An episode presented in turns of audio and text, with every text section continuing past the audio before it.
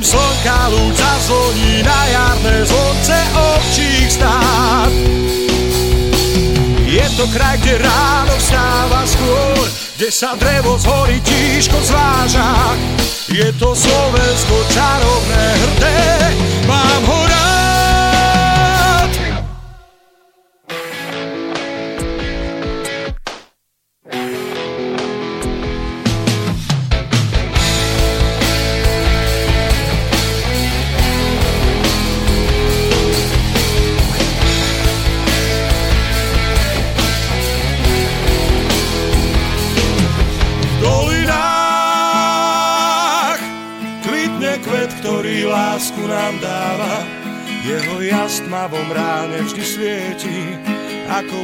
Brieždenie.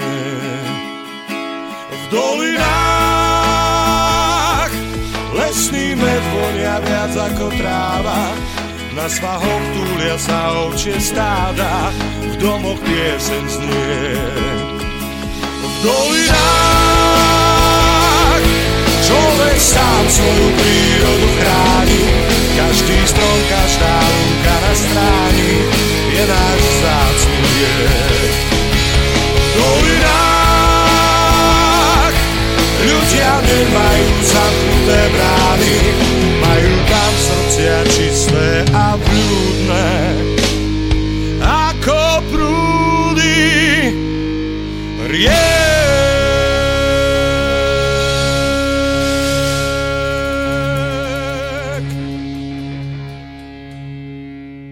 Želám vám príjemný čas, milé poslucháčky a vážení poslucháči Slobodného vysielača Banská Bystrica. Počúvate vysielanie Slobodného vysielača Banská Bystrica. Dnes je to relácia Klubu národohospodárov Slovenska a to v poradí 40. relácia. Táto relácia má názov Knieža Matúš rozpráva, štvrtý diel a bude venovaná téme Slovenska po páde Veľkej Moravy. Spoza mikrofónu vás pozdravuje Peter Zajac Vanka, predseda Spolku národohospodárov Slovenska a vy počúvate na internete vysielanie slobodného vysielača Banská Bystrica. Ovšem pozor, táto relácia je záznamom z nahrávok s profesorom histórie Matúšom Kučerom, je doplnená mojim sprievodným slovom a hudbou zo záznamu. Takže prosím, nevolajte a nepíšte aktuálne do štúdia, ale ak sa vám bude páčiť táto relácia a chcete sa opýtať niečo pána profesora, pochváliť nás, pohaniť nás, napíšte nám na mail klub.národohospodárov zavináč gmail.com alebo počkajte na uverejnenie relácie na YouTube Slobodného vysielača Banska Bystrica a tam, keď bude relácia, tam býva očistená väčšinou od zvučiek a hudby, tak tam napíšte svoj názor. Dúfam, že pozitívny. V tejto sérii relácií Klubu národohospodárov Slovenska pod názvom Knieža Matúš rozpráva som veľmi rád, že sa mi podarilo osloviť dnes už 87-ročného profesora histórie, je to ročník 1932, bývalého ministra školstva Slovenskej republiky a veľvyslanca Slovenskej republiky v Chorvátsku, autora stoviek prác z histórie Slovenska, profesora histórie, pána Matúša Kučeru a hovoríme o starých dejinách Slovenska a Slovákov a je mi veľkou cťou a skutočne som dosiahol svoj sen, že môžem uviezť hovorené slovo profesora histórie, ktorý aj vo svojom veku dokáže zaujať prednáškou, ja neviem, či budem v tom veku ešte vôbec medzi živými, či dok- že dokáže zaujať slovom a hlasom, v ktorom Spolok národohospodárov Slovenska získal prvotne overené historické údaje o tom, ako si naši pred- predkovia Sloveni, neskôr Slováci, viedli v hospodárskej oblasti pred, počas trvania Veľkej Moravy i po zániku Veľkomoravskej ríše po roku, po roku 907.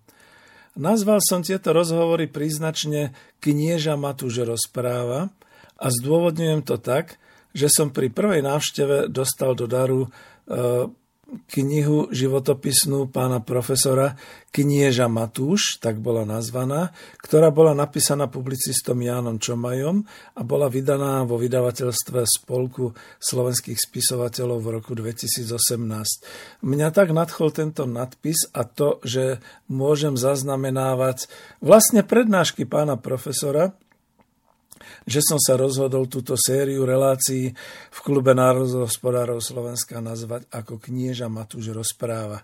Toto je štvrtá časť, ale som optimista a pevne verím, že bude aj 5., 6., 7. a ďalšie časti. S tým kontaktom k relácii skúsme to teda takto, že ak pošlete otázku alebo pozdrav pánu profesorovi, a otázky budú smerované na históriu Slovákov a Slovenska. Veľmi rád ich prečítam pánu profesorovi, už sa aj stalo s niektorými poznámkami a on odpovie.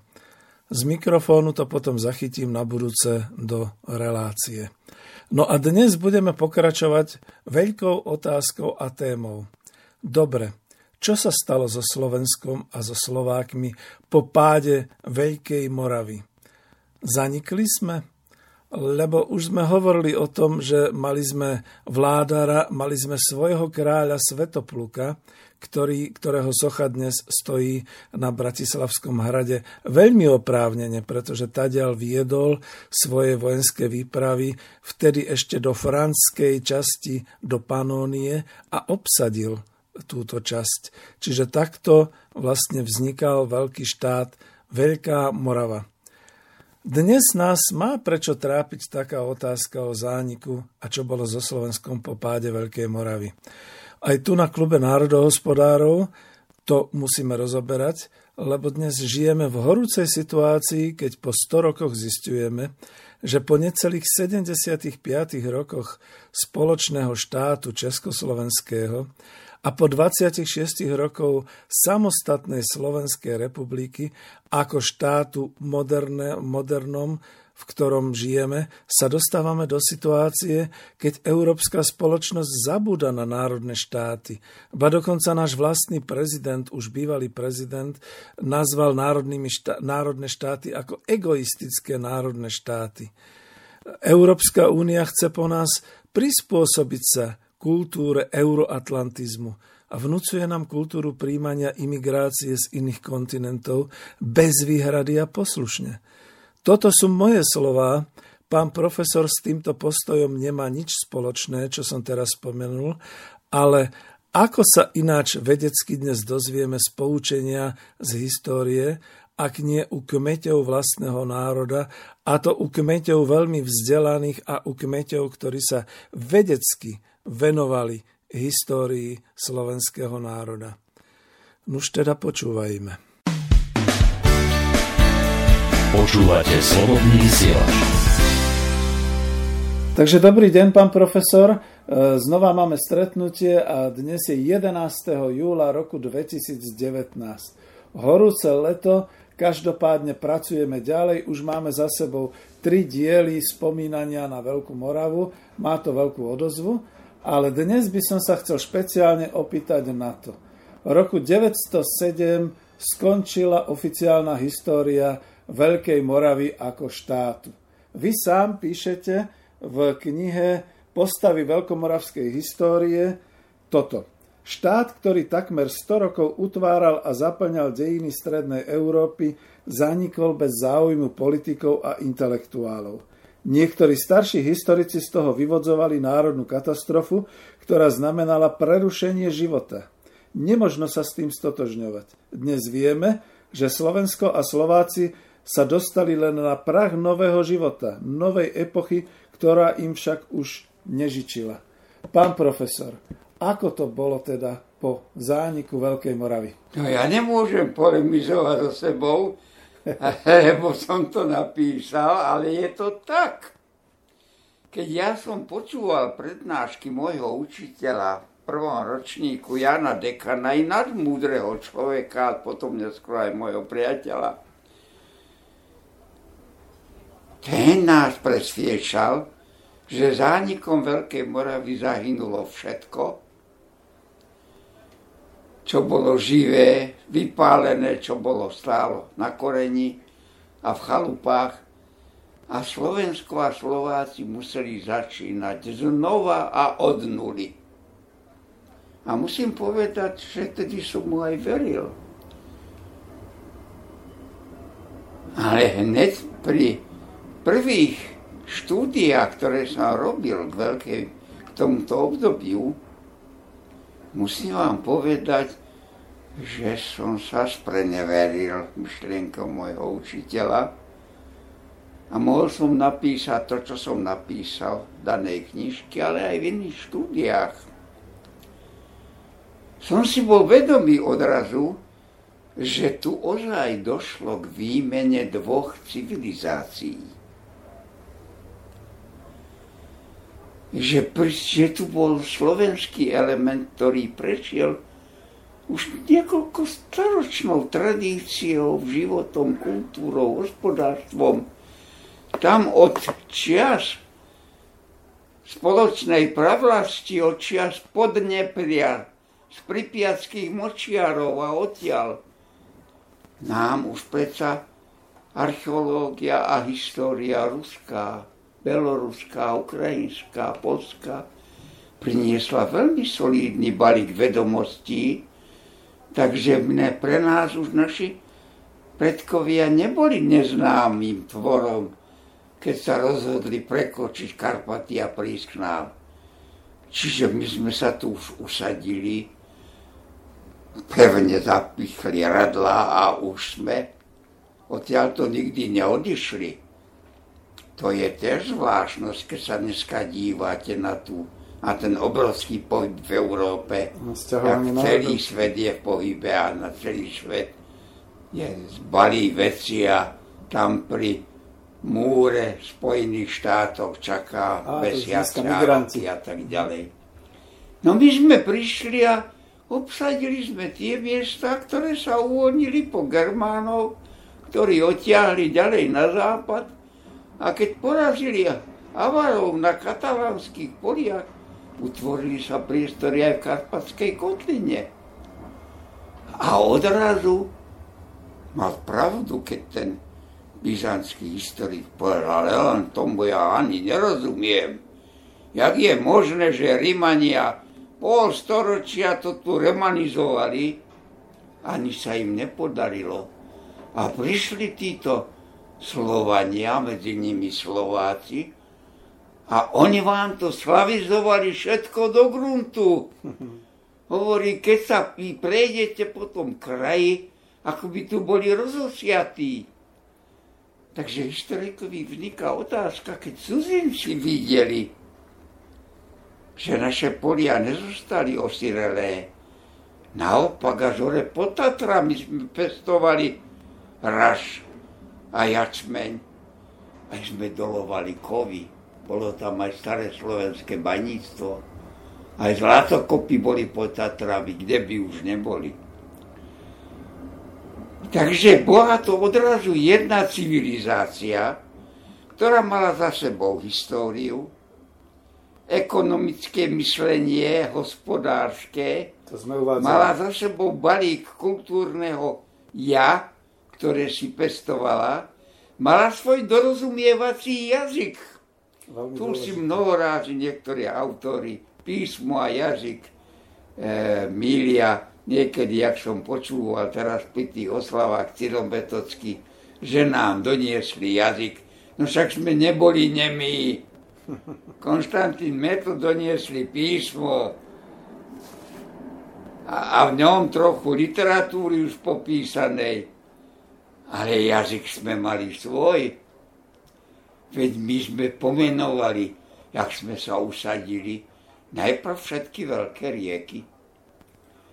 Tam, kde bol názov žitý, tam sme ho už nemuseli meniť.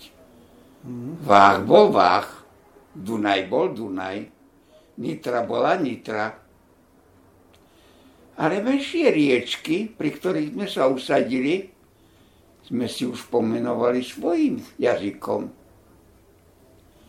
Rieka, čo sa pri tečení belila, bola Belanka. Je to krásna, áno. Rieka, ktorá bola, kde, kde sa páčilo bobrom, Bebrava? Bebrava. Aha. Rieka, čo podmývala brehy, Mijava. bola Mijava. Áno, to znie krásne. Rieka, čo nezamrzala, bola topľa, bola teplá, nezamrzala. My sme toto už pomenovali. Veľké kopce nad sebou sme pomenovali. Niektoré už boli známe aj Rimanom ako Tatry, tie sme si ponechali ale už iné sme si menovali. Vtáčnik je vtáčnik. To môžete akokoľvek prisahať. Tam tamojší Slováci asi dobre lovili, kvíčali a opekali a tak ďalej, keď aj horu pomenovali. No nechcem tu unavovať poslucháčov, lebo bol jeden český profesor u nás, ktorý napísal aj knihu Vodopis starého Slovenska. Niektoré zemepisné názvy z lištín do 13. storočia pozbieral. Bol to pán profesor Schmilauer. Potom mu vyhnali pri Prvej republike. Viete, tedy aj kopu múdrych a nespravodlivo sme vyhnali do Čiech. Ale on založil novú školu v Čechách a dotiahol svoju prácu a jeho kniha Osídlenie Čiech vo svetle místnych men je poklad, je završením českej toponomastiky. Škoda, že by sme nemali hneď nejakých dobrých pokračovateľov pána profesora. A do nej prišla civilizácia druhá. A nastúpilo to, čo my dobre poznáme napríklad z Ríma. Ja veľká rímska civilizácia a do nej prišli mnohé kočovné spoločenstva. Ale čo je pozoruhodné a čo sme my niekedy zabudli? Oni tam neprišli, aby zničili rímskú civilizáciu. Oni tam prišli, aby sa v nej usadili, mali tie dobré pivnice s vínom a hodne chleba a ešte aj hry a zábavu a veľké mestá Súčasné Taliansko viac menej. A to isté robili kočovné národy, ktoré prechádzali Karpatskou kotlinou. 892, a myslím, že sa nemýlim, už Maďari urobili dohodu s východovarským panovníkom Arnúfom a zautočili spolu na Veľkú Moravu. Hm? Jedna z tých bytiek, kde už regulérne veľkomoravské vojsko nebojovalo, sa udialo. Toho sme nej nevedeli, až keď sme objavili. Vedeli sme len, že to písal Aventínus, ale nemal to v ruke tie pramene. Mal ich až Ernest Klebel, rakúsky historik, a potom ich publikoval dobrý editor germánskych prameňov. A boli to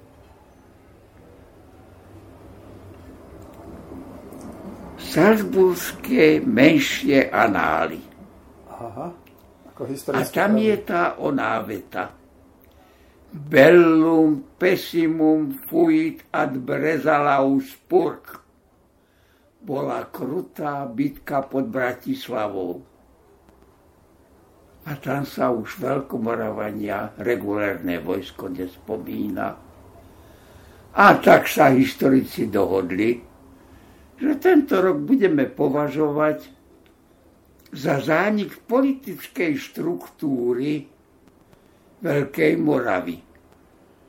Ale keď zhodíme vládu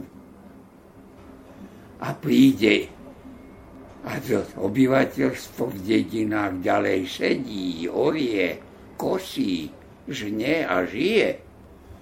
Nemôžeme povedať, že zanikla civilizácia. A najmä, keď tá nová je veľmi zvláštna, ktorá prišla.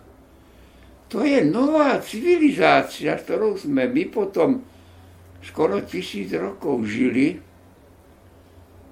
ale v tom roku ešte neprišli so svojimi volmi, kravami a šiatrami a, ne, a nebráždili tú karpatskú kotlinu.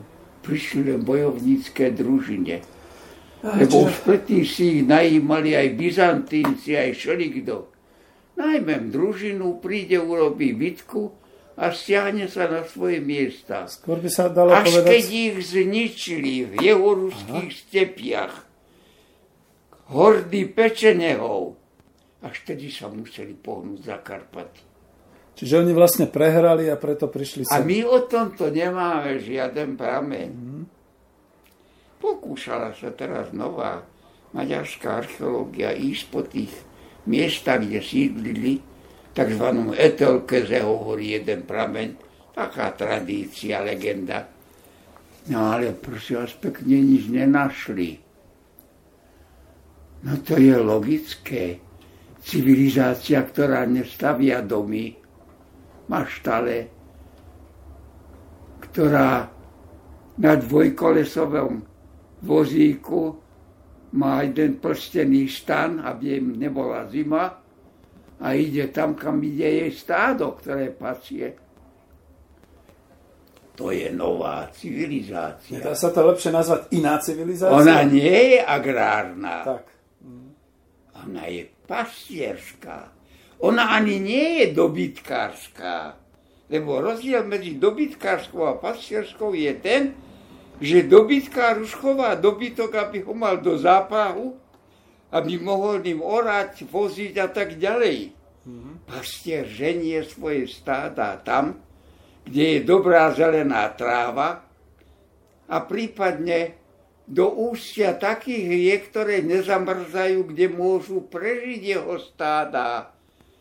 Lebo keby došli do priestorov, kde je krutá zima, tak sa mu ani malé telce nenarodia. Hmm. Zamrzne mu všetko. Z hľadiska ekonómie, to musím povedať, to bola nižšia civilizácia. Stála oveľa nižšie v hospodárskom...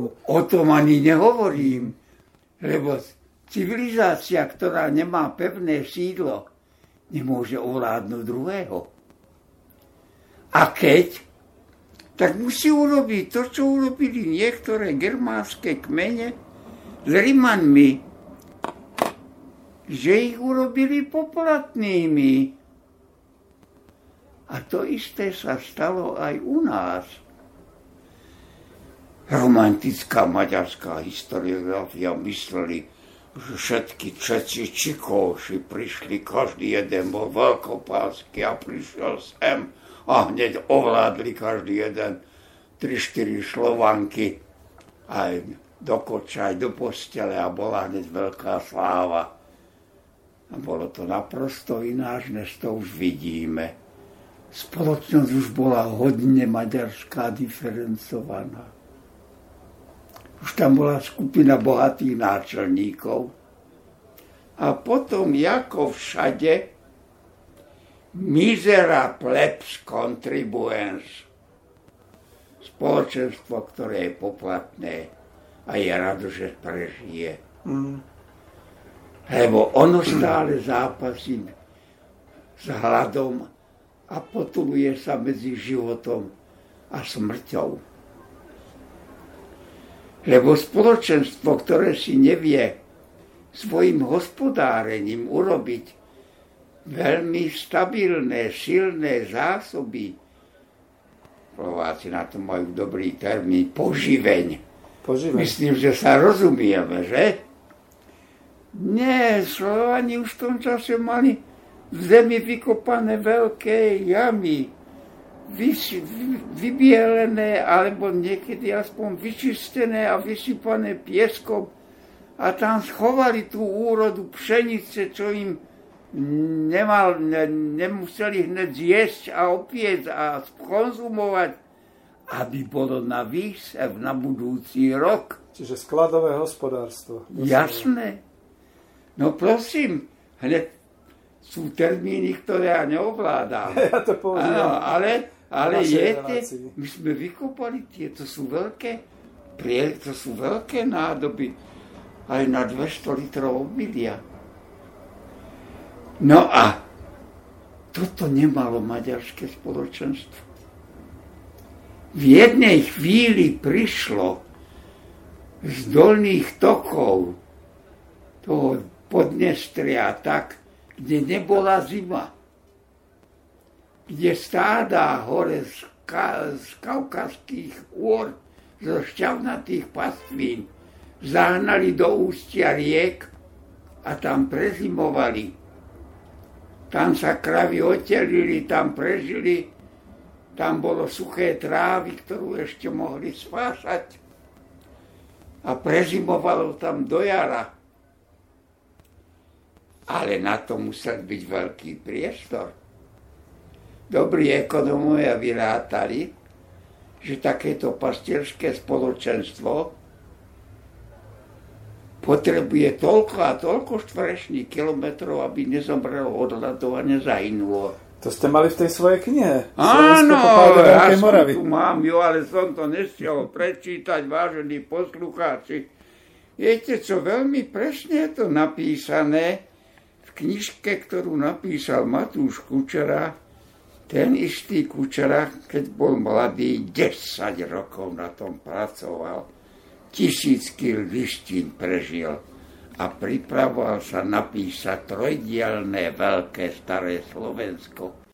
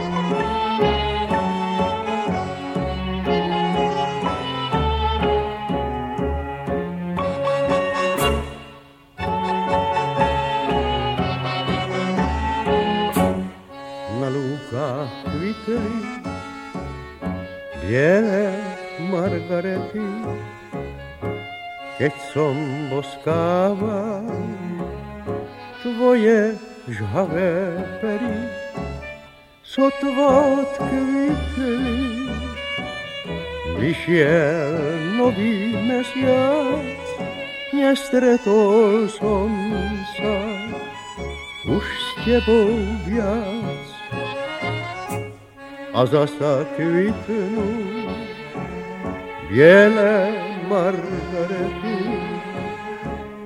iný boskáva zradné tvoje pery. Buď však vždy šťastná, ja nikdy nebudem, miluj iného, ja tvoj zostanem. a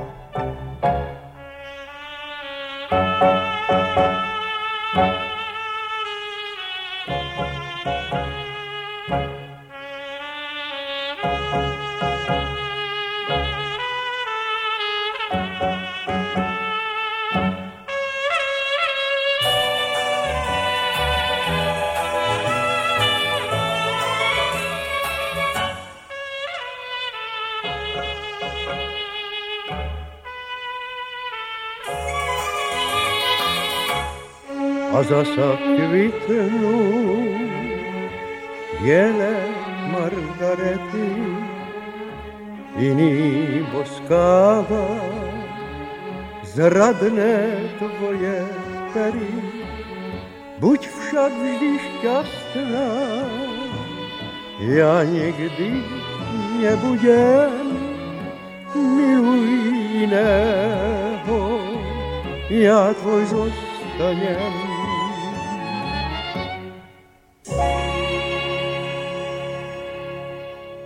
V nasledujúcej sekvencii sa pán profesor Kučera priznal k tomu, že sa chystal napísať tri diely moderných hospodárskych aj sociálnych dejín Slovenska.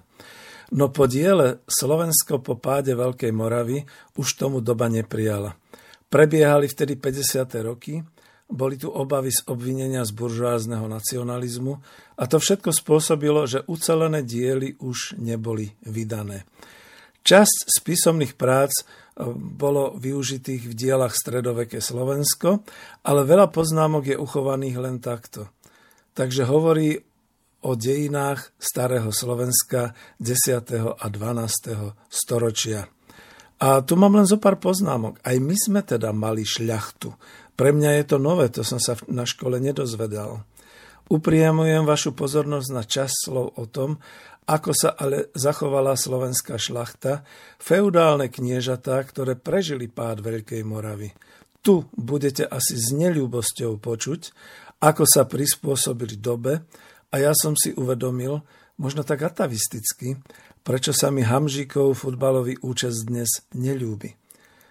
Pričom hovorím, že Maďari nemajú pramene o vzniku svojho štátu, pán profesor to uviedol. Sú to len sprostredkované pramene, anonymné pramene gesta hungarorum z počúvania a z legend po roku 1200, teda až 200 rokov po príchode Maďarov do Karpatskej kotliny. Napriek tomu dozviete sa potom v ďalších sekvenciách, a už ste teda to počuli, ako sa civilizačne prispôsobili a ako sme ich vlastne prijali. Mali pastierské spoločenstvo, ktoré sa ocitlo v obrovskej kríze, v kríze vyhnutia. Vlastne slovenské obyvateľstvo a slovenská šlachta z bývalej Veľkej Moravy ich zachránili. Prečo mi to tak pripomína aktuálne horúci súčasný stav v Európe a horúca a horúcu politickú otázku imigrácie. Chaloveckému českému historikovi, ktorý napísal Staré Slovensko. Vidíte, dneska by sa boli mnohí novinári aj utrhli. Ale Čech napísal, že to bolo Slovensko, nie my. Aha. Takže zbytočne si odtierajú e, trochu špinavé ústa o niektorých patriotov slovenských, kde používajú slovo Slovensko-Slováci Predstavte si, veď nás k tomu aj zatvárali, aj vešali a no. Klementy sa a tak. A my, jak sme začali dráhu, sme sa tak triasli, aby sme neboli obvinení zo slovenského buržázneho nacionalizmu až rôza. Takže tento mladík sa podujal, že napíše trojdielné moderné hospodárske a sociálne dejiny Slovenska. Nie panovníkov, nie slavné bitky, nie nejaké duchovné kultúry. Aj tu som plánoval. Ale prvý zväzok sa volal Slovensko po páde Veľkej Moravy. Priatelia, to má necelých tisíc poznámok počiarov. Mm. Tam je spracovaných niekoľko tisíc listín a dokumentov. Je k tomu aj dobrý register. Jeden môj kamarát, Miero Štepánek, bývalý riaditeľ Encyklopeckého ústavu, vyhral 20 litrov vína, aj koľko si telacích nôh, ktoré potom varili a piekli, keď sa stavil, že na Slovensku v tom období 10. 12. storočia sa chovali aj stáda divokých koní. A. a niektorí Češi tvrdili, jeho kamaráti, že nie, urobili veľkú stávku Ale on si nalistoval dobrý index, ktorý som k tomu urobil. Škoda, že ešte ďalšie dva, ktoré som mal prichystané, už vydavateľ nechcel. Mm. Priatelia vedia, som 5 rokov čakal na vydanie tejto knižky. A ja som v tej úvode napísal, že nebojte sa, bude ešte druhý a tretí diel. Ten druhý diel bude vznik veľkého feudálneho vlastníctva a šlachty Ano. To bola tabuizovaná téma. Čo, aká šlachta? Aj my sme mali šlachtu.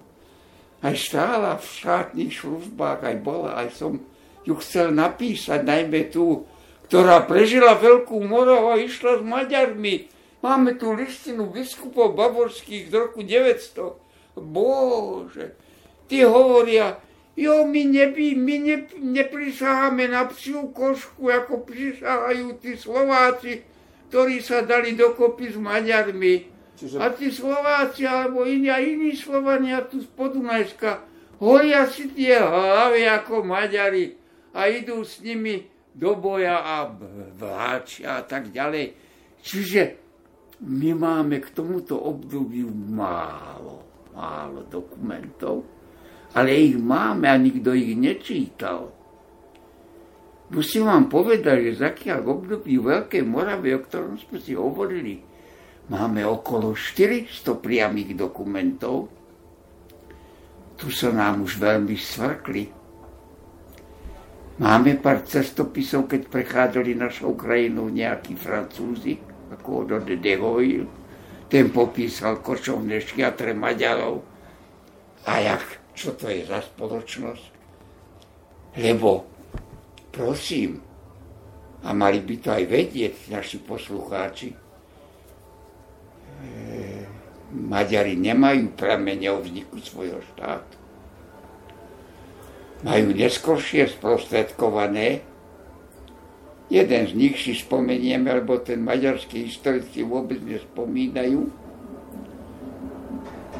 A majú aj svojho neznámeho kronikára, nevieme, jak sa volal, napísal sa len P s bodkou, možno bol Peter, ako vy, ste Peter? Áno, Peter. No prosím, možno bol Peter. A možno bol nejakým kaplánom arcibiskupa, alebo školu mal vo francúzskom Litichu. Teraz sa pravda aj menuje ináč. Eh, Lieš pravda. Yes. Mm. Tam mal svoju univerzitu a napísal Gesta Hungarorum, kronika Maďarov, ale z počúvania a z legend. A písal to po roku 200, čiže 200, 100, bez mála 200 rokov po príchode Maďarov Čiže už museli štyri generácie vymrieť od toho, čo sa tu udialo. A nemali medzi sebou žiadneho gramotného človeka, Čiže len vlastných radov, ktorý by to zapísal, ako boli u nás Cyrila Metóda, franskí kronikári a podobné. Tak len z druhej ruky tiež nich niečo, niekto niečo zapísal.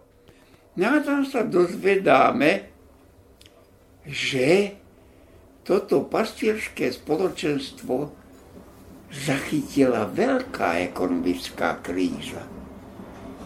Tak ako každé pastierské spoločenstvo, ktoré nevie prísť polnohospodárstvu, k obrábaniu zeme a k vytvoreniu zásob. Takže museli to riešiť tým,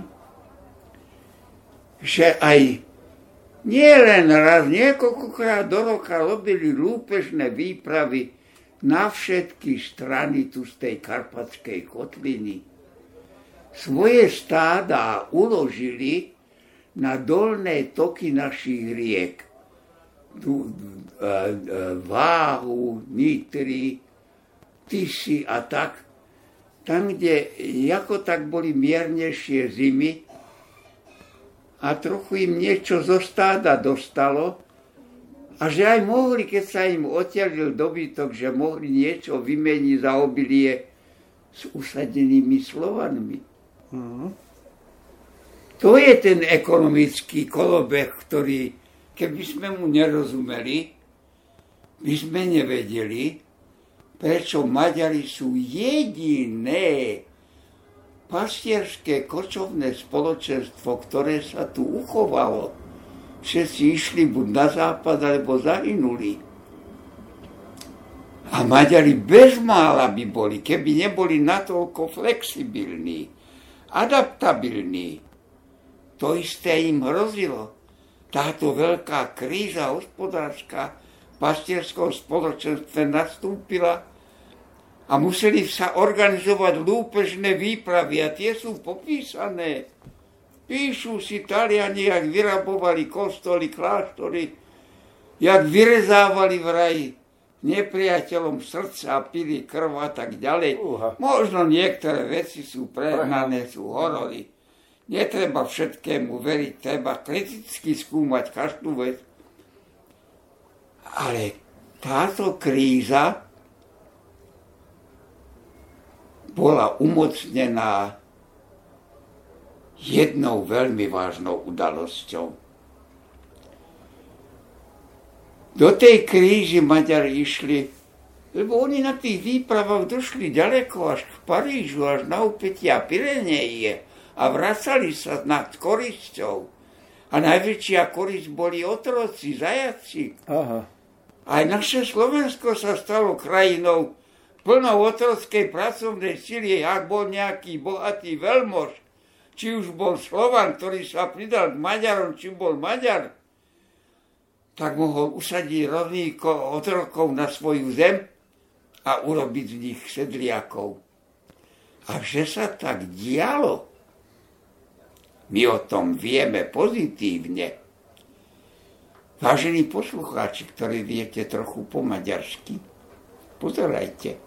Ištván Knieža napísal dvoch zväzkov. V jednom sú tie názvy, ktoré prebrali Maďari od Slovánov, najmä Slovákov, a v druhom sú tie, ktoré, ktoré sme my potom neskôršie si v spolužití s Maďarmi osvojili, ale vidiek, videk a tak ďalej. Povedzme len, ale ste... sú stovky. Dobre, a názor... u nás to urobil už Leška pred Ištvánom kniežom. Ištván knieža je akademik Maďarskej akadémie, mm. vie to, nie je žiaden Slovák.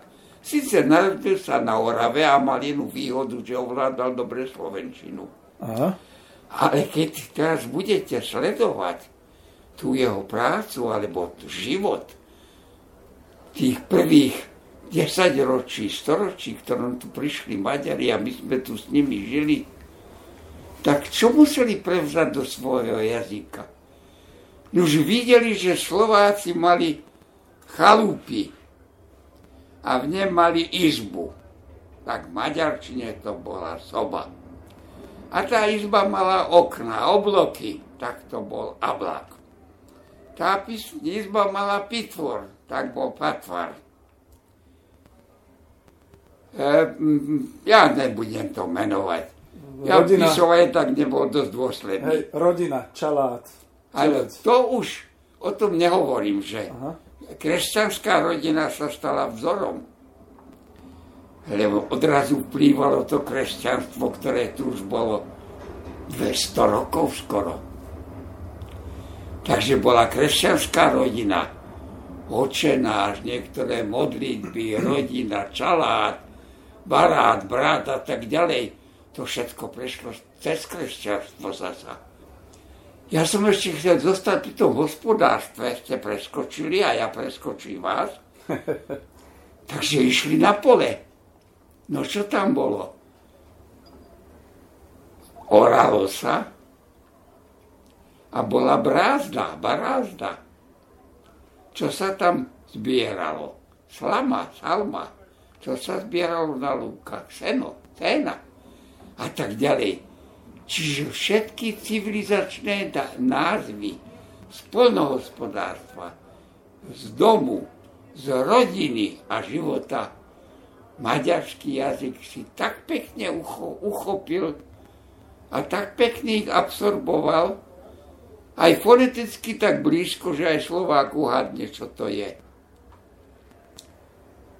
A pocítili to už naši vzdelanci, takí Leška v 17. storočí, našiel 800 takýchto slov. Rád. Začali na tom pracovať. Takže ja som zobral Iškvána kniežu, pretože bol posledný, ktorý to dobre zozbieral, ale to je celá história týchto prebratých slov. A to tak, prosím, a nech sa nikto nehnevá, je to vždy tak, že vyššia civilizácia odovzdáva tento jazykový poklad, ktorý už má vybudovaný tej nižšej, ktorá ho nemá a tá si ho osvojuje. Takže ja neviem, z čoho pramení u dnešných Maďarov taká nafúkanosť, že oni sú vyšší národ. To bolo... To, to by malo byť skôr, že je náš mladší brat? No veď ja nechcem o tom hovoriť, ale som sa stretol s tým v živote s pár takými, takým, čo nemajú dosť dobrú úvahu v hlave a tak ďalej že z toho vyvozujú, že oni sú panský národ a my sme bačovia, sedliaci. A to len šovinisti. A tak sa parast, parast prost. Mm-hmm. Aj to prevzali, keď sme prostý človek. Všetko prebrali. Nemali preto ani termín. No ale to chcem povedať, že tá stred týchto dvoch civilizácií to bol veľký, priam revolučný stred pretože vymenila sa ekonomická a rodová podstata spoločenstva, ktoré začalo žiť v spoločnom štáte. A ten spoločný štát by nebol vznikol, keby nebol mal chlieb a ryb jak v starom Ríme. Pánem et circenzes bolo treba chlebom a mesom nakrmiť vojsko. Bolo treba urobiť organizáciu toho štátu. A tu všade, jak som vám minule vykladal, a ošivte si prosím pamäť, keď som vám hovoril o štruktúrach veľkom, v, v Svetoplukovej ríše, mnoho prvkov prešlo potichúčky do uhorského štátu. Prvá vážna vec, že náš prvý štát, Pribinovo kniežatstvo a neskôršie Svetoplukovo nitrianské kniežatstvo, stalo sa údelným kniežatstvom pre, men, pre mladších panovníkov e, toho kniežacieho rodu. Nitra stále bola geograficky najpevnejšie uzavretý celok, ktorý naďalej fungoval ďalej a naďalej fungovalo Slovensko ako vo Veľkomoravskej ríši, no. ktorú by sme stále to upozorne mali nazývať Moravská, lebo používame 150 rokov starý názov, ktorý vymyslel taký cisár jeden, ktorý napadal trochu na jednu nohu. Porfirogenetos. Tak, dobre hovoríte. Učím sa. A bol lavoboček a, a nemal sa ani stať cisárom, lebo takí vždycky dali, takých, čo nevedeli bojovať, tých dali za intelektuálov, za mníchov a dali ich, aby čítali a písali v knižkách. Ja neviem, prečo. Ja som šiel, keď som bol dobrý, bol som najlepší v behu a v cvičení a predstavte si, nešiel som ani na telo výchovu a dal som sa na históriu a slovenčinu. Priatelia, dobre treba čítať tieto knihy, lebo už máme dosť kníh. Už nemôžeme povedať, že nič nevieme, nič nemáme. Ja som sa díval, náš milý sprievodca, pán inžinier Peter Zajac, citoval zo štvrtého vydania posla Veľkomoravskej histórie. Štvrté, veď u nás sa ani kuchárske knižky štyrikrát nevydávajú. Peter, máte vedľa seba prvú knihu, prvé vydanie. Mm. Videli ste? Aha, áno, vidím teraz až Prvé vydanie. Ten obrázok sme dali Skoro ma minule. zavreli za ten obrázok aj starého pána profesora, keď ja som tam chcel svetého Cyrila metoda a bol som u neho v ateliéri a prosil som ho, pán profesor, zamalujte tamto svetý a Cyril a svetý metod. Veď nám to nevydajú a zavrú nás obidvoch.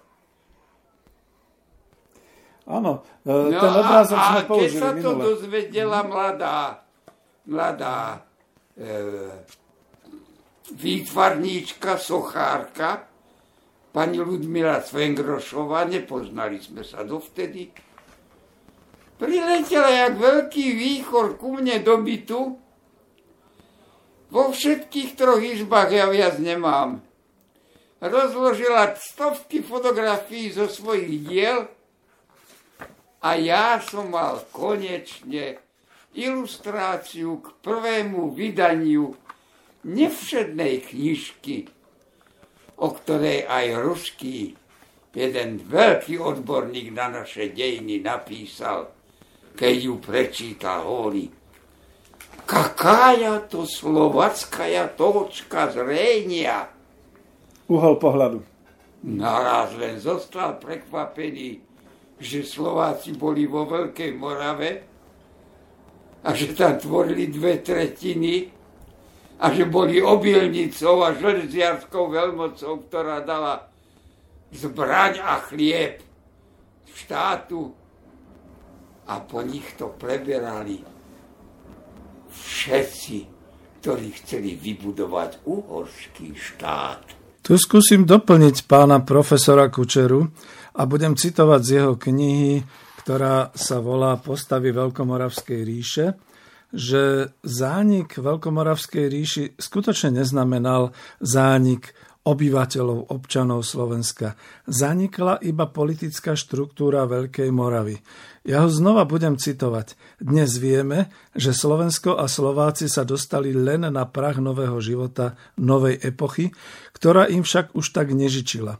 Postupne sa stávali súčasťou mnohonárodnostného uhorského štátu, ktorý síce na jednej strane zachoval mnoho z hospodárskych výdobytkov aj štátnej organizácie Veľkomoravskej spoločnosti, ale na druhej strane postupne likvidoval politickú a kultúrnu slovenskú reprezentáciu, čo nesimerne rušivo zasiahlo do nastupujúceho národotvorného procesu Slovákov. Slovenské roviny aj doliny po páde Veľkej Moravy neosireli. Rolník znova zaril radlo do zeme, na lúkach zašušťala kosa, na stráni sa ozvali piesne a v koliske detský plač. Život a práca, dve veľké konštanty dejín, zachránili aj našu slovenskú spoločnosť pred vyhnutím. Nie veľkí vodcovia, ale ľud v každodennej práci pri pretváraní prírody a zachovaní ľudského rodu tvorí svoje dejiny. Táto veľká a stáročiami vyskúšaná pravda ovplyvňovala ďalší život našej krajiny, nášho národa.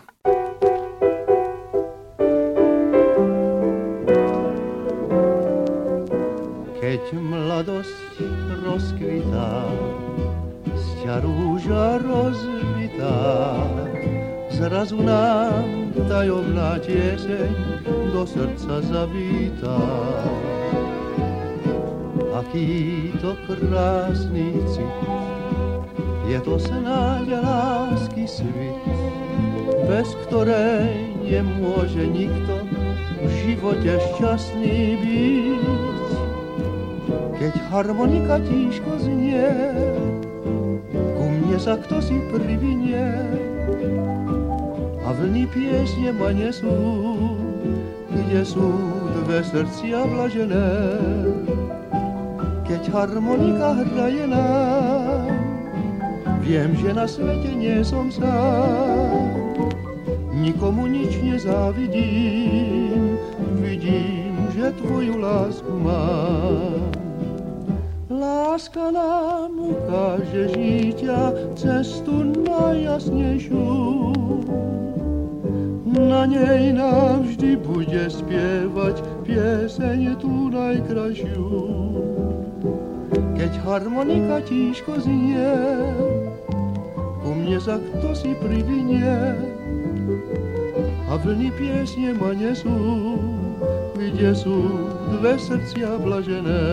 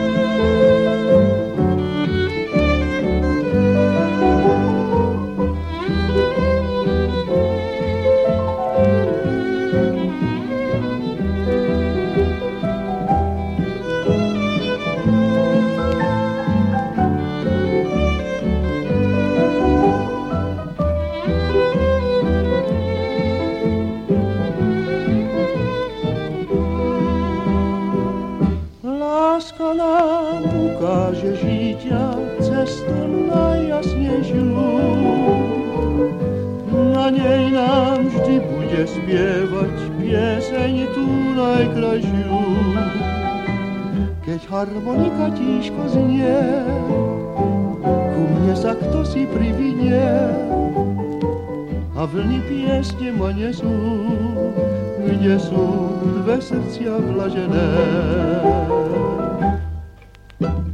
Na konci každej knihy u pána profesora histórie Matuša Kučeru je vždy taký časový prehľad udalostí. Takže poďme sa pozrieť e, ešte trošku naspäť k tomu roku 907. My musíme vedieť aj príčiny, prečo Veľkomoravská ríša vlastne sa tak rýchle rozpadla, zanikla a zanikla pod náporom tých, ktorí prišli do Karpatskej kotliny, teda maďarských kmeňov. Pretože to naozaj bolo tak, že ešte v roku 897, to znamená naozaj na konci toho storočia 9. české kniežata požiadali cisára Arnulfa o pomoc proti Moravanom a Arnulf im pomoc prisľúbil. A tu už je začiatok toho konca. Nie len, že v roku 898 vypukla vojna medzi Mojmírom II, ktorý ovládal tú časť Moravy smerom na západ a Svetoplukom II, druhým synom Svetopluka, ktorý ovládal Nitriansko, vznikli nezmieriteľné rozpory. Arnulf vyslal vojsko na pomoc Svetoplukovi, za pôvodcu roztržky usvedčili Markgrófa Aribu, to znamená, že naozaj tam boli rôzne tie geopolitické intrigy, ako dnes nakoniec. A Mojmír II požiadal kúriu o obnovenie Veľkomoravskej cirkevnej organizácie. V roku 899 bavorské vojsko vtrhlo na Veľkú Moravu, vyslobodilo Svetopluka II. s jeho družinou, ale odviedli ich so sebou. V roku 900 Bavory s Čechmi už napadli Veľkú Moravu a tri týždne ju plienili. To znamená, že tu boli veľké vojenské akcie. Pre zmenu Maďari pustošili Taliansko a Bavorsko, usadili sa v južnej Panónii a na sneme v roku 901 v Regensburgu bol schválený a slávnostne prísahou potvrdený mier Bavorov a Moravanov. V roku 902 napadli Maďari Moravanov, tí ich však porazili. V roku 904 sa odohrala pravdepodobne bitka niekde pod Ostrihomou, kde moravské vojska, teda vojska už Svetopluka II. prehrali. V roku 907 pri bitke pod Bratislavským hradom už Maďari porazili Bavorov. Organizované veľkomoravské vojska tu už nebojovali, ako hovorí história, ale my z tohto vyprávania vieme, že neboli to síce veľkomoravské vojska, ale boli to vojenské družiny e, nitrianských a bratislavských kňazov Poznana a Hanta, ktorí už bojovali na strane Maďarov. Tu som chcel ešte povedať jednu skutočnosť, kde v roku 895 v júli podľa análov Češi sa odtrhli od Veľkomoravskej ríše. Takže takto to bolo. To bolo to, čo bolo v Rezne. No a po roku 908 je Veľkomoravská ríša už rozvrátená a politicky zaniká. To je to, čo som spomínal, že politicky zanikla. Každopádne e, štát ako taký, celá tá administratíva, vojsko, kniežat, Poznana a Hanta, Poznaň, tá, to bolo z tej oblasti Agminum Požoniensis, ako hovoril pán profesor, a Hant to bola vlastne tá družina Nitrianska. To znamená, tieto kniežatstva prešli nedá sa povedať, že plynulo, ale prešli pod správu vznikajúceho uhorského štátu, uhorského kráľovstva. Potom dostali jednotlivé župy. Maďari ju zaujímavé nazvali mede. Nazvali ju podľa druhého názvu, ktorý sme používali medza. Medza, že? No. Vymedzené územie. Čiže to bola slovenská medza. Áno. Takže prevzali organizáciu, tam bol postavený na čelo jeden človek, ktorý zodpovedal za vyberie, výber daní, za všetko, čo sa súdilo tam, za nástup vojska do vojny, sme spomínali 20, desatiny a 20 systém a tak ďalej. To všetko začalo byť obnovené. Čiže všetko prevzali z A jak bude trochu času a vôle, administratívy. môžeme sa k tomu vrátiť a trochu to pod obnoviť, lebo starí Rimania už hovorievali repetitio et mater studiorum. A my si teda asi potom obnovíme ako ten uhorský štát vznikal. Lebo vám poviem aj historku, ktorú maďarská historiografia veľmi nepropaguje. Je zapísaná v, Dubnicej, v Dubnickej kronike a uznali maďarskí historici, ktorí to zberali a robili analýzu najstarších uhorských kronik zo 14. storočia, že obsahujú jeny gesta hungarorum vetera. Nazvali ich podľa anonyma gesta hungarorum, ale vetera. Staré dejiny uhrov. A tam sú veľmi pozoruhodné niektoré veci, ktoré sa tam ukázali. A tie jedna z nich stojí aj za povšimnutie. No a to sme vlastne na začiatku uhorského štátu. Počúvame. Keby ste si, priatelia moji, milí poslucháči, rozložili mapu tejto karpatskej kotliny, by ste zistili, že uhorský štát sa formoval v najzaludnenejších oblastiach Slovanmi. Dole po Budapešta zasiahali až niektoré enklávy Bulharov,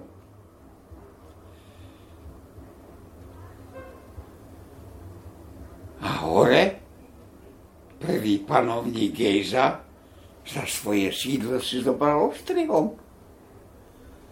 Starú slovanskú pevnosť Veľkomoravskú, ktorej názov bol striehnúť. Stráž, strieženie. Áno, to je na pohybe rieky Dunaj. Maďari tu stále vysvetlali Estergo, Estergo, ale musel prísť nemecký badateľ Konrad Schünemann a vysvetlil názov slovanský. No ale ako aj môžete nevysvetliť, keď okolité dediny sú chľaba, helemba. Iha. Je, je, sú tam e, Moravany, e, sú tam, ja neviem, teraz už. neviem, tam... musel by som mať mapu pred sebou, vám by som mohol všetko vyráňať.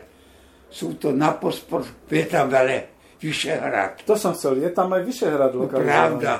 Staré veľkomoravské hradisko. Dnes Vyšehradská štvorka, štyri štáty. A veľmi on bojoval aj Matúš Trenčiansky. No takže e, bolo, bolo jedno obdobie, že keď po Gejzovi o tom napísali aj iní kronikári, že bol milý na cudzincov a že ruky mal veľmi potriasnené krvou. Že vyzabíjal starú uhorskú, maďarskú šlachtu, Tam bolo 7 lebo ešte nebolo inej šlachty. Staromaďarských k- sedem kmeňov. Kto sa postavil na odbor so svojím silným vojskom, pozabíjal a moc odovzdal kráľovi Štefanovi, ktorý veľmi rozumne prijal kresťanstvo a z toho toľko vytlkol s dobrou diplomáciou, že aj kráľovská koruna, ktorú v Ríme pripravili pre polského kráľa, nakoniec odišla Štefanovi vraj na hlavu. Ale dosť dobre o tom nevieme presne, lebo tá, čo ukazujú teraz Budapešti, tá rozhodne nebola nikdy na Štefanovej hlave a potvrdili to mať e, americkí kunzistorici a dobrí byzantinológovia, lebo je tam spodná časť, je byzantský diadém až po 100 rokov neskorší a ostatné je prirobené.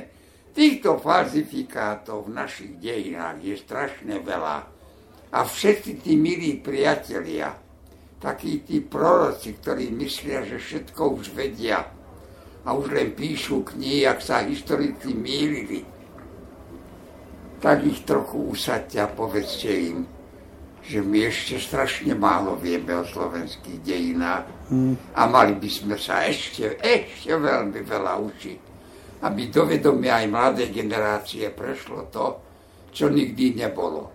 Lebo napríklad to, ako Slovensko zachránilo Štefanovi kráľovstvo, sa píše v tých gestách Hungarorum Vetera. Vraj vo Vespréme bol strýko Štefanov, ktorý si pre istotu zobral vdovu po Gejzovi a povedal, že má nástupnícke právo. No Štefan videl svoje nerovné, preplával Dunaj a na slovenskej strane dnešnej obci Bíňa vybudoval veľké hradisko. Choďte sa tam pozrieť, je tam viditeľné. A tam ho nehali dvaja veľmoži zo starej slovanskej veľkomoravskej šlachty, Hund a Poznan, poznaný,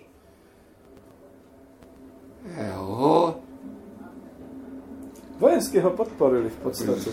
prehlásili za rytiera, dali mu meč, možno Svetoplukovský, na rameno. Áno, o tom sme hovorili. Áno.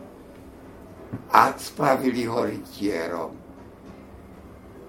A pomazali ho aj vojenským diadémom.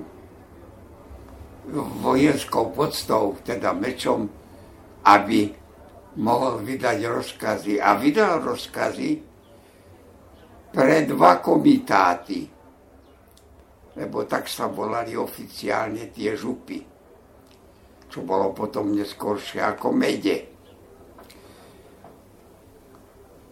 Agmina nitriensis, píše kronikár, a Agmina pozoniensis. Čiže šíky bratislavskej a nitrianskej župy sa zozbierali a prišli do tej bíne na pomoc Štefanovi. Čiže vlastne... Tam sa vraj pridružilo aj nejaké vojsko Gizeli, ktoré vraj naverbovala asi v Čechách, lebo ho viedol nejaký Václav a keď je nejaký Václav, to bude isto Čech. No a keď toto vojsko sa preplavilo cez Dunaj, vo Vešpríme napadlo strýka Kopáňa, porazilo ho surovo aj celé jeho vojsko, Ten neskorší svatý Štefán asi bol, už mal to své posvetenie isté, lebo rozkáza strýka rozštvrtiť na štyri štvrtky a každú štvrtku vyvesí na jednu z brán, ktoré ešte v Úorsku tam zostali a boli. Tak to bola ráno feudálna súčasnosť. Takže vlastne preto je Štefan v kronikách 14. storočia vždy malovaný, že sa opiera o náš dvojkryž troma kopcami. A malujú ho presne tak, ako vyzerá dneska štandarda prezidenta tejto našej Slovenskej republiky. Áno. Tak ho nájdete aj v mojich knihách, v mojich obrazových slovenských veľkých dejinách, ktoré ale už nikde nevidím, ani ja ich nemám. Hoci môj kolega eh, Bartu povedal, že nikde tak pekne som nenapísal slovenské dejiny. Takovala, že Slováci to boli, ktorí Štefanovi zachránili kráľovstvo. Lebo on medzi tým, keďže stratil syna, kanec divoký ho napichol a Imrich hneď bol svatý. Bol nebohý. A tak vtedy svojho mladšieho brata, ktorý bol v Nitre, kniežaťom, nehal zamurovať. Hejha. Niektorých následníkov nehal oslepiť, lebo boli vždy dva tresty. Jeden byzantský bol oslepenie a jeden franský vykastrovanie. Pán profesor, a A ja dneska neviem, keby som bol podrobený, Oha. mám ísť na očnú operáciu, ja by som ten byzantský nechcel. Ja by som radšej prijal to kastrovanie v tejto chvíli. Obidva boli totiž veľmi užitočné. Tam sa nemohla množiť panovnická dynastia a tam sa nedalo voliť, veriť vojsku v teréne, v boji, zasiahnuť, šíky e, mávať. Takže tento trest Štefan ešte zosilnil, vnitro vyčistil od potenciálnych možných nástupcov a toho strýka nehal vyvešiť na tie brány. Bolo to kruté, ale doba bola taká krutá. Potom, že nemáme námety na historické veľkofilmy. Máme, čo by sme nemali. Statočné srdce sa dá s tým porovnať. No a chcem povedať jedno, že tam sa stabilizovalo panovnícke kreslo. Ovšem, že nebolo by sa udržalo, keby Štefana a jeho otca už Gejzu neprišiel pokrstiť bavorský biskup, prijal, on bol vajk, a tak zobral kresťanské meno Stefános, pomazaný, venčený, ovenčený. Takže prijal kresťanské meno a urobil to, čo sa na Veľkej Morave stalo už za pribinu. Pochopil, že v čom je tretí pilier a sila štátu v jeho duchovnej kultúre, v duchovnej veľmoci. A to v tomto období predstavovalo kresťanstvo ako civilizačný fenomén. Tradícia hovorí, že Štefan vole a založil sedem biskupstiev. Musíme povedať, že ich nevieme nájsť, kde by ich bolo sedem, z opäť ich nájdeme. Ale jedno je isté, neobnovil nitrianské biskupstvo, ani Vichinga. Naopak, Hamojšia církev ich pekne zahladila. A na ich čelo do Nitry ako patronov vyle, vy, vytrčila dvoch benediktínov, ktorí žili na skalke pri Trenčine pústevní životom pustovníckým. A je o nich spísaná naša najstaršia legenda. Je to svatý Svorat a Benedikt. Aha. Ktorý, ktorého mučiť nejaký zlodej chodil tam sedávať k tomu váhu, hovorí legenda, a díval sa furt do vody. A vraj tam vždycky nejaká orlica s ním sedávala, tiež sa dívala do vody a mysleli, že tam má uložený nejaký zlatý poklad, tak ho zabili. Hmm.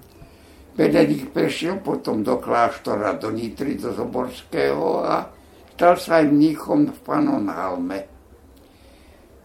E, boli teda tí, títo dvaja sa odrazu stali patrónmi nitrianskej diecézy a centrum kresťanstva urobili v Ostrihome, ktoré bolo sídlom aj svetskej moci. Takže veľmi šikovne to vyriešili, že tretí pilier moci posadili vedľa panovníckého stolca. Mm. V tom bola, bolo šťastie a záchrana počiatkov uhorského štátu. Lebo keď sa pri Augsburgu pretrpeli tú prerážku, Fran- nemeckí legendisti hovoria, že tam odišla len nejaká malá hrska bojovníkov, že všetko to tam pobili. To bola že to, čo nepobil predtým Henrik Vtáčník, že to pobili teraz vojska pri Augsburgu a že nebola, nemalo skoro žiadnu vojenskú moc. Čiže musel tak gejza, keď sa musel zbaviť šlachty a chcel vybudovať štát, veľmožov, darmo nenapísali, že má ruky poškvodené krvou a že je dobrý voči nemeckým. Pozval si kopu nemeckých veľmožov na dvor. Bruno a tí ostatní písali o ňom.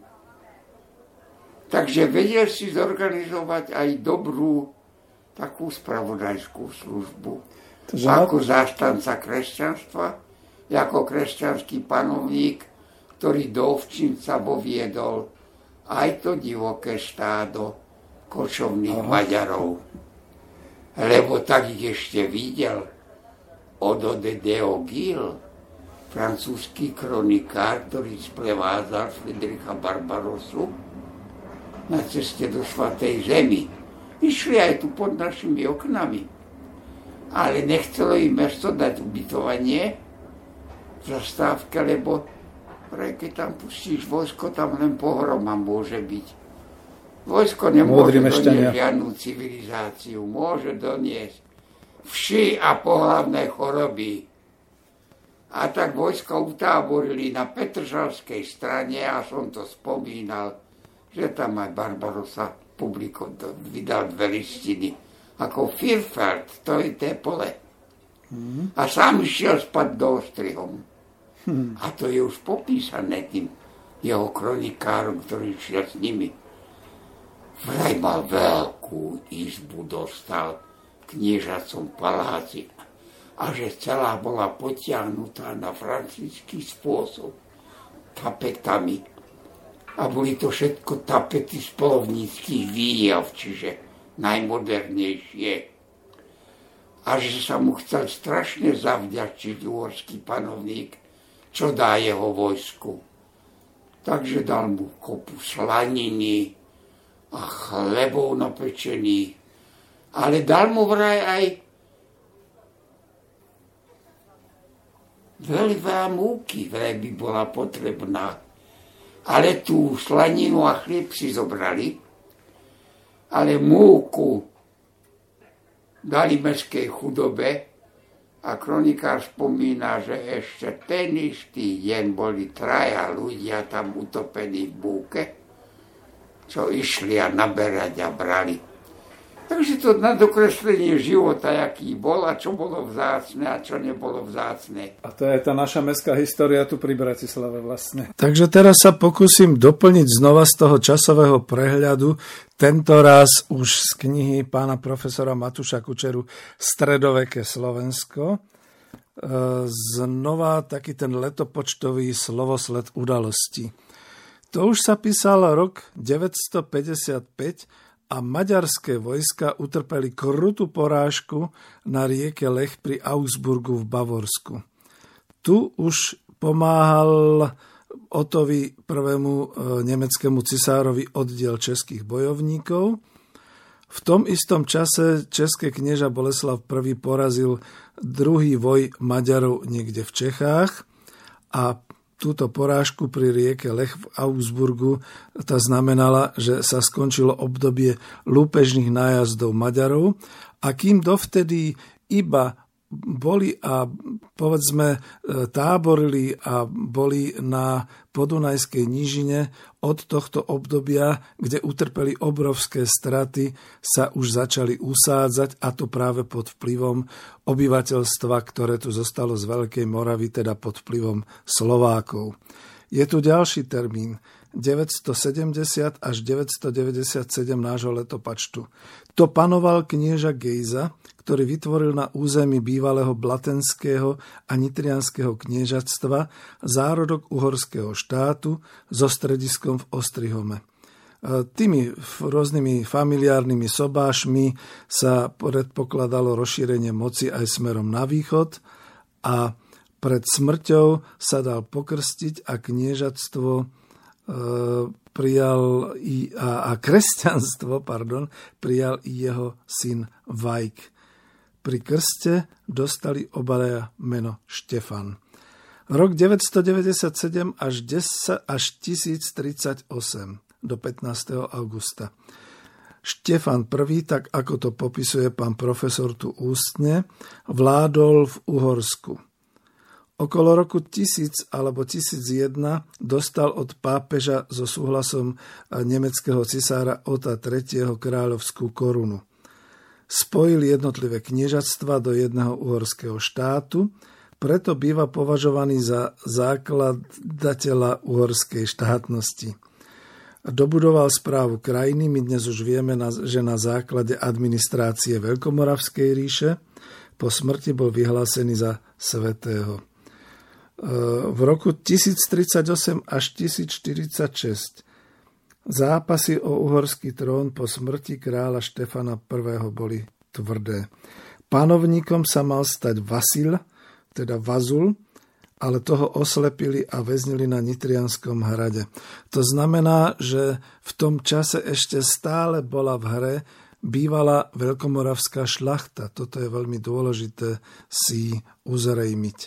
No a tuto skončím, pretože to už nebude o, o týchto dejinách, ale pôjdeme pekne počúvať do záveru. Tá stabilizácia uhorského štátu stala na dvoch veciach. Že maďarskí pastieri sa usadili. Nariadil svatý Štefán. Nech 10 osád najbližších sa zloží a tam, kde nemajú kostol, nech postavia kostol. Jeden zo zákonníkov, ktoré máme zachované, môžeme si z nich čítať. Máme zachované potom aj zákonníky kráľa Ladislava a Kolomana. A máme zachovaný aj zvlečný zákonník pre Židov. To je veľmi zaujímavý. A, a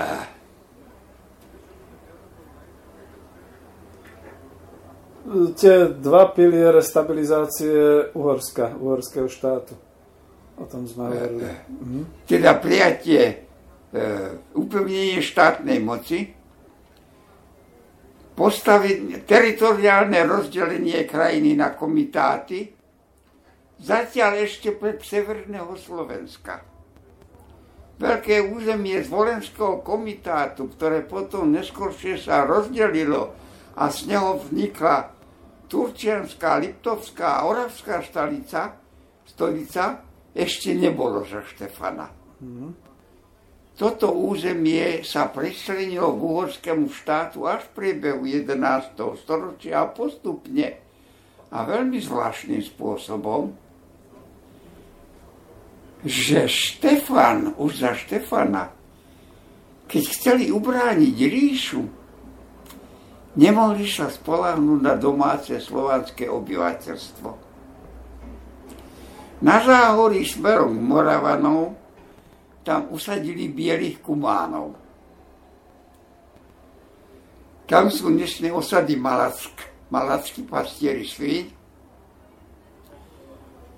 Tam je Borský svätý Mikuláš, Borský svätý Peter, to sú všetko polovci, bieli kumáni.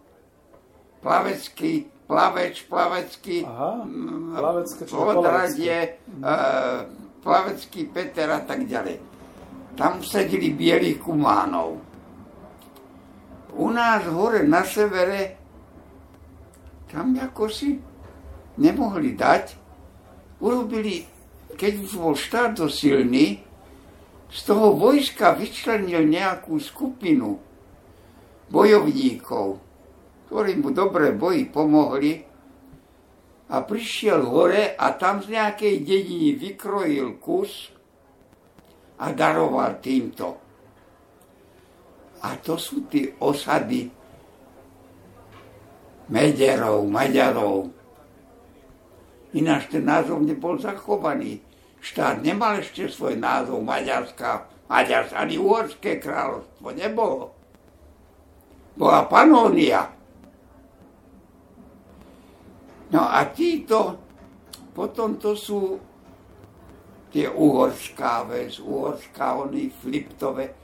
To všetko sú takéto skupiny bojovníkov Maďarov, ktorí tam majú pacifikovať ten kraj aj smerom k Polsku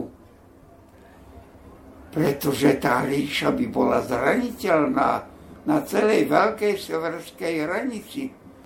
Tam boli dva veľké prechody. Bola Jablonka, e, bola na Orave Tvrdošín a potom bol na Spiši Kežmarok hore a Červený kláštor a e, povodím Dunajca, pretože máme jedinú rieku, Poprada Dunajec, ktorá platí, ide do Severného mora. Hmm. Ináč, keď si pozrete na mapu, vážení poslucháči a milí moji kolegovia, pozerajte do map, lebo dejiny sa odohrávajú. Nie len v čase, ale aj v priestore. Kto ten priestor nezvláda, nerozumie tomu prečo my sme sa otočili k stredomorskej civilizácii už v 5. 6. storočí. A sme s nej žili. A až potom stabilizovaný štát sa uberal a pozeral, keď sa otvorili solné bane vo Vieričke a v Bochni, keď sa dala sol dovážať aj bližšie zo severu, keď tam mohol obchod, ktorý išiel dole od Čierneho mora ísť naše Košice, Bardejov a cez polské mesta až smerom do Gdaňska a Gdyne. A bol veľmi efektívny, keď sa začala cez tento obchod vyvážať slovenská meď. Keď pôjdete do múzea do Gdaňska, tam pre pár rokmi vyťahli jednu potopenú loď a je plná slovenskej medi. Aha, Pekná je tam všetká meď na pokrývanie, na nádoby, na náčinie. Všetko sme vedeli pripraviť a potom putovalo to po mori až do Londýna, do Lisabonu a inde. Do stavby lodí do, do, do, do Holandska, lebo ukázalo sa, že to je jediný materiál, ktorá na tých zámorských lodiach nezrdzavie. Ju možno používať aj ako klince, a ako oplechovanie boli to trvalé lode.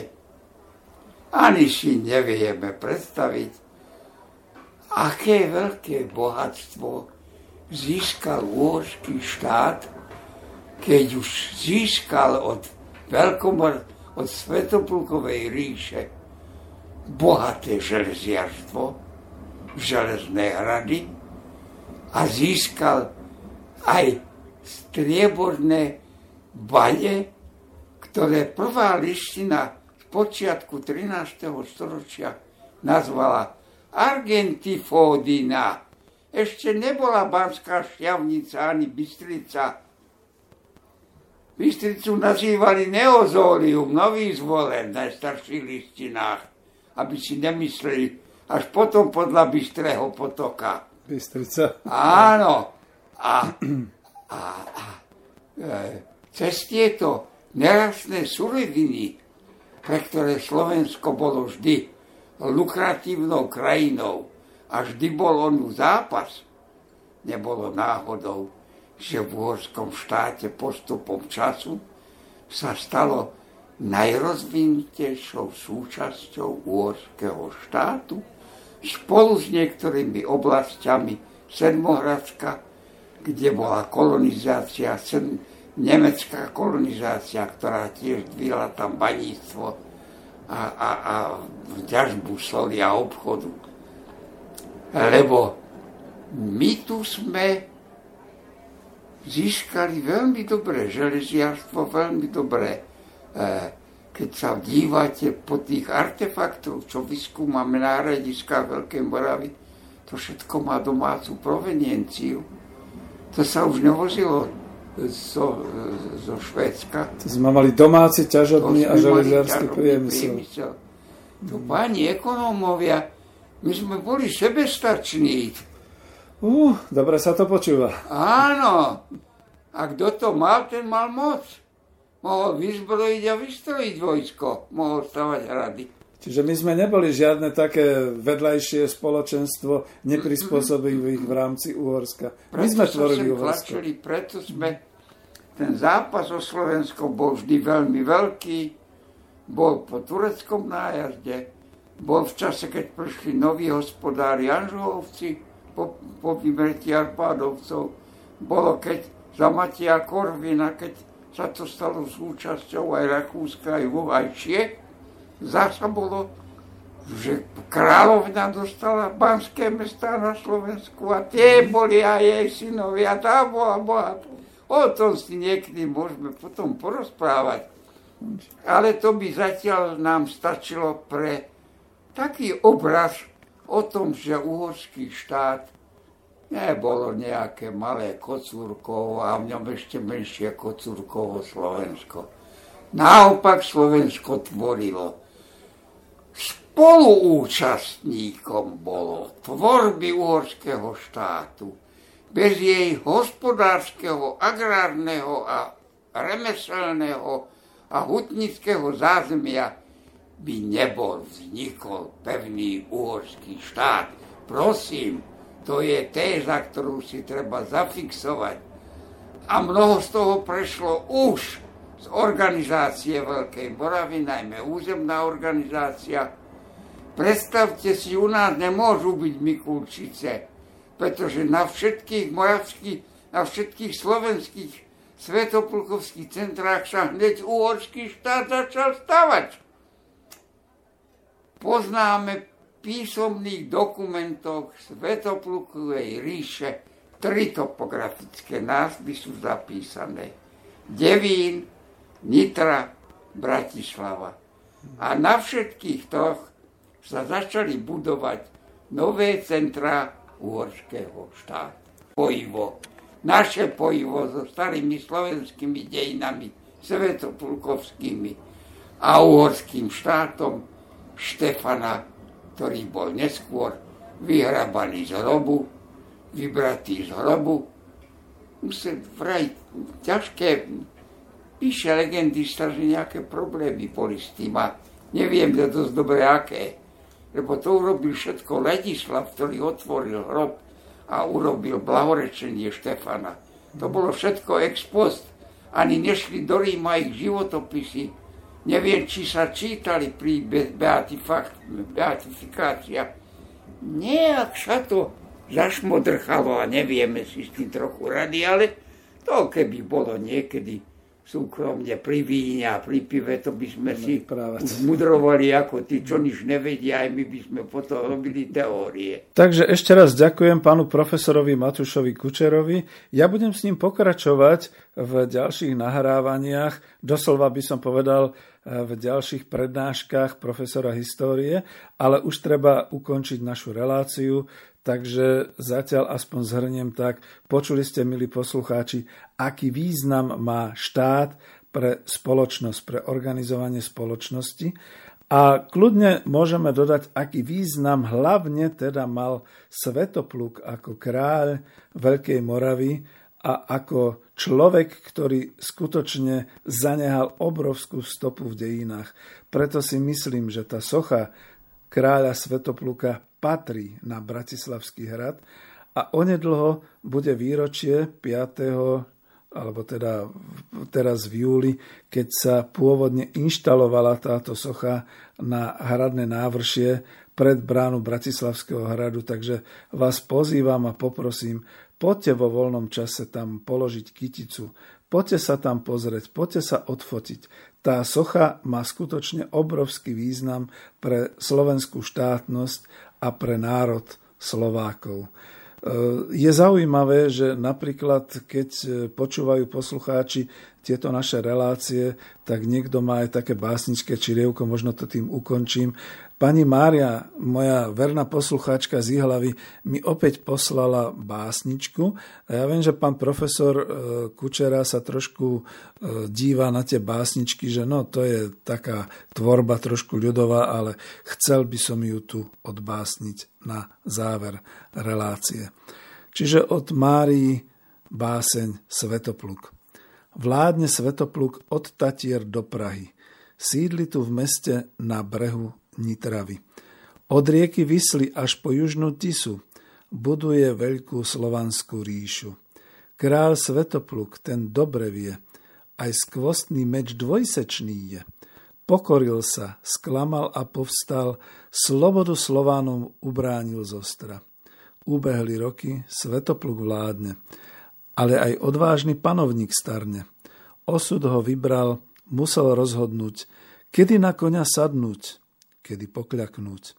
Vyrástol silný slovanský strom, musí ho zveriť potomkom.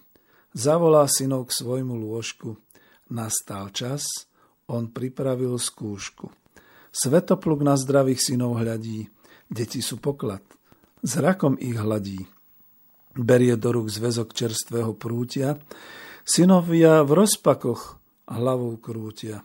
Podá zväzok prvorodenému synovi, Dokáž, syn môj, že si roveň otcovi. Zlom tento zväzok, ukáž silu, alebo prejav múdrosť svoju. Syn môj mír berie do ruky prúty, nezlomené sú, dar mojich krúti. Neúspešný je aj syn Svetopluk, krásny a silný, ako zdravý buk. Tretí, predslav, posledný predstúpi. Ani on nezlomí tri spojené prúty. Kráľ Svetopluk zväzok rozoberie, po jednom prúte do rúk teraz berie. Každému synovi podá jeden prút, ťažko už dýcha, nemôže sa hnúť. Synovia moji, zlomte jeden teda. Prúte praská, padá k zemi beda. Hľadia synovia na otca s otázkou. Otec na nich s obavou a láskou.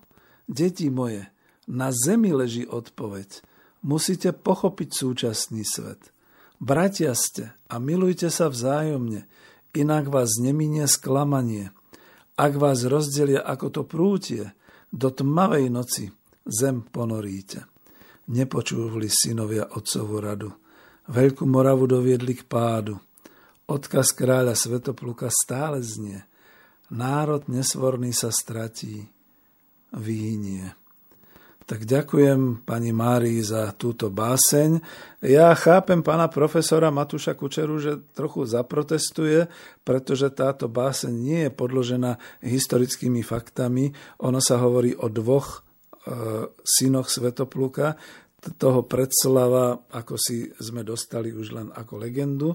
A tú samotnú legendu o prútoch a zväzku prútov, tá nám prišla až niekde vraj v stredoveku práve z iných krajov, ale dobre znie a ono, aby sme sa nedotýkali horúcej súčasnosti v žiadnom prípade, treba naozaj povedať, že pokiaľ Slováci budú svorní, pokiaľ ľud slovenský, žijúci v Slovenskej republike, sa nejakým spôsobom dokáže dohodnúť a zjednotiť aspoň na základoch fungovania štátu, na blahobite a prosperite, vtedy nám tu bude dobre. Toto je historický odkaz a myslím si, že bez ohľadu na legendu alebo skutočnosť, toto je odkaz nášho jedného z tých prvých veľkých vládcov, vládarov Svetopluka. Ďakujem za počúvanie. Do počutia.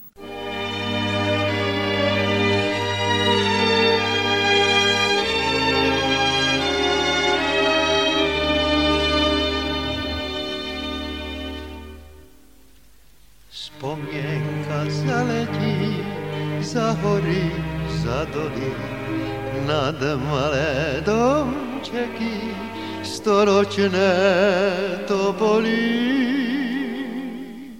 Kde z malého pienečka svetelko horí.